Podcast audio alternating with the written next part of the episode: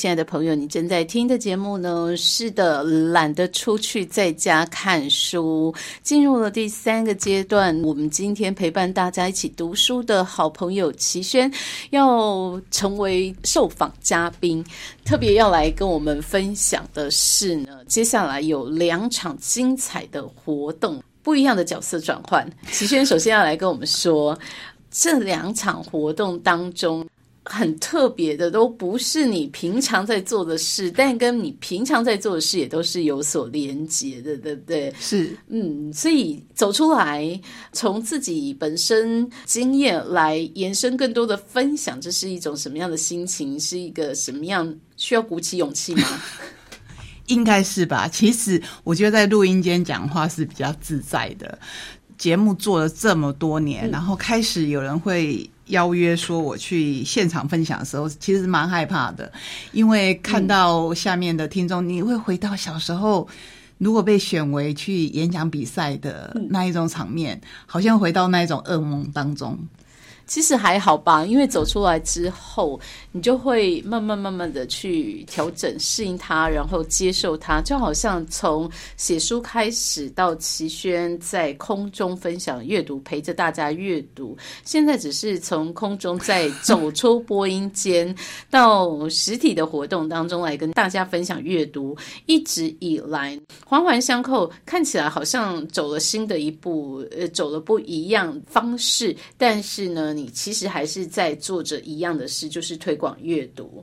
那么，首先来讲最近的一场活动哦，就是三月十五号在池上国中。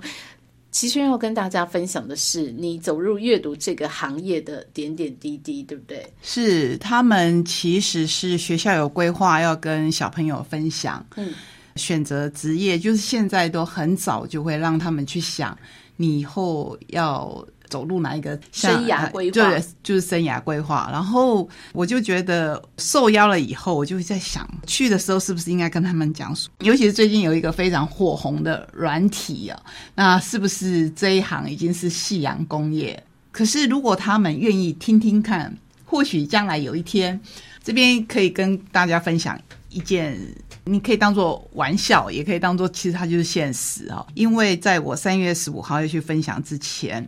要去分享的是另外一位作家大师兄，他可以分享的当然更多，因为他做过职业实在是太多了哈。虽然他现在的职业之一也是作家，常常跑校园演讲，就写到说他以前很怕电话铃声响，因为不知道是打来的人那个身份是爸爸的朋友，是爸爸的债主，因为会追债。如果是债主的话，当然会。骂的很难听啊，或是追讨的很凶狠啊，等等。他后来他说，他甚至不敢接电话，他就会把线拔掉。每次讲到这个生命的过程，因为已经过去很久很久了，所以他都可以心平气和的讲。可是那一天他在讲这一场演讲的时候，因为同学的一个问题，他既然觉得情绪波动，就快要落下泪来。那我们看这个文章会以为他在说的是。啊，又想到那段很苦难的日子，爸爸被追债、家暴等等，就不是小朋友，只是问说：“大师兄，什么是电话线？”所以我觉得时代在改变，就像我们写书，我可能十五号可以跟池上国中的孩子们分享，就是说我怎么会走入这个行业，怎么会翻译，怎么会写书，后来怎么会分享书啊？这个事情到底有没有它的意义在？其实，我觉得我想要跟小朋友们分享，最主要还是阅读这一件事情。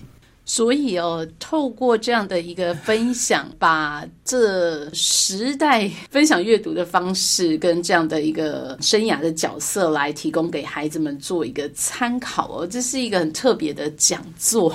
学校的老师们在邀约对象的时候啊，应该也是煞费苦心哦，因为刚刚启轩提到了上一场的系列讲座分享者是。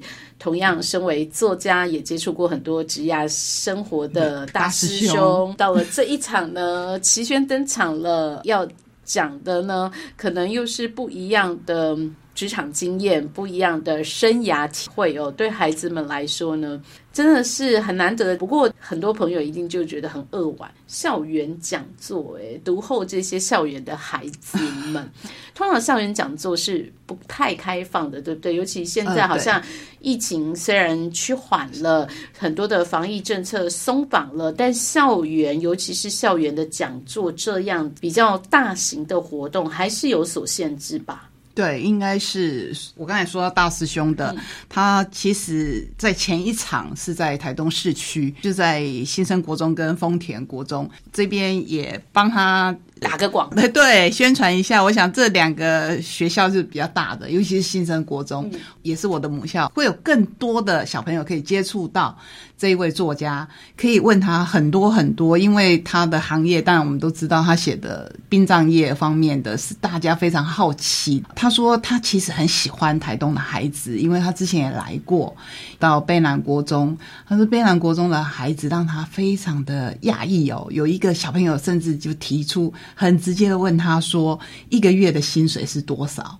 啊，这是很实际啊，因为要分享职业，了解行情很重要。是，所以说他非常喜欢这样的问题，因为他觉得说牌子这么的实际，这么的有想法，接地气，比较接近市场。是，他说其实他非常感动，哎。嗯，好哦。但是校园的演讲，不管是在池上国中，或者是大师兄也会来到的新生国中、丰田国中，都是没有办法开放大家进入校园旁听的。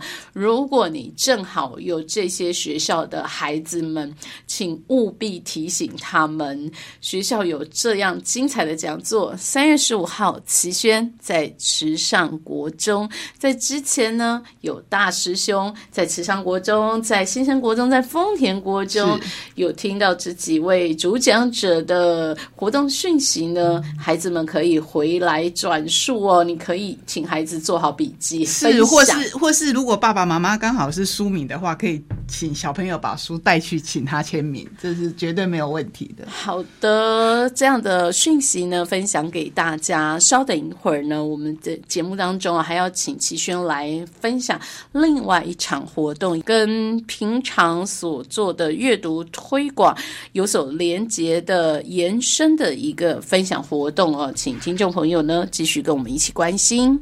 回到节目的现场，你正在听的是《懒得出去，在家看书》。在这一段的节目当中，我们陪伴大家阅读的好朋友齐轩，是我们活动的推广者，也是活动的受访者。特别要请齐轩来跟大家分享介绍我。刚刚提到了三月十五号在池上国中，要跟孩子们分享职业生涯、人生中的一些经验。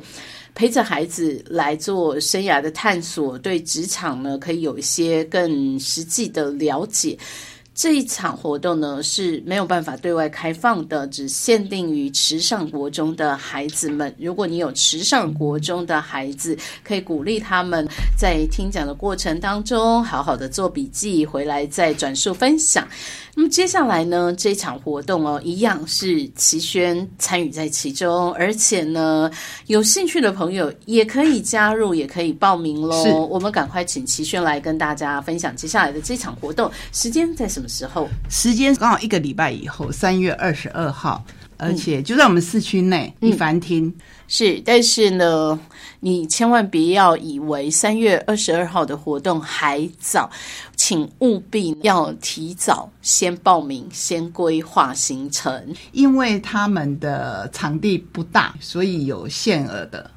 及早规划，及早报名，要不然挤不进去呢，又是遗憾了。在台东市的一凡厅，这是一场什么样的活动？这是一场我今年想要做的新尝试哦，因为去年底第一次应一凡厅的邀请去导读了一本书，叫《悲心交集》，不知道各位朋友对这本书还有没有印象？因为我是大力的推荐，结果得到的反应还不错。大家可能慢慢都熟悉一凡厅，还有一个特色就是有一位钢琴家周美君老师，他会搭配这本书去选音乐，包括我们这次的活动，我们这次要讲的是很特殊的绘本，也曾经在我们节目当中介绍过的小猫散步。那小猫散步的特殊点在哪里？在画画的这个孩子呢，他是一个不太习惯跟外界接触的孩子。他比较喜欢跟大自然接触，所以就有了这一本《小猫散步》。小猫其实就是他，他在里面呢跟我们讲了好多好多我们可能平常看不到的，或是我们平常忽略的野草。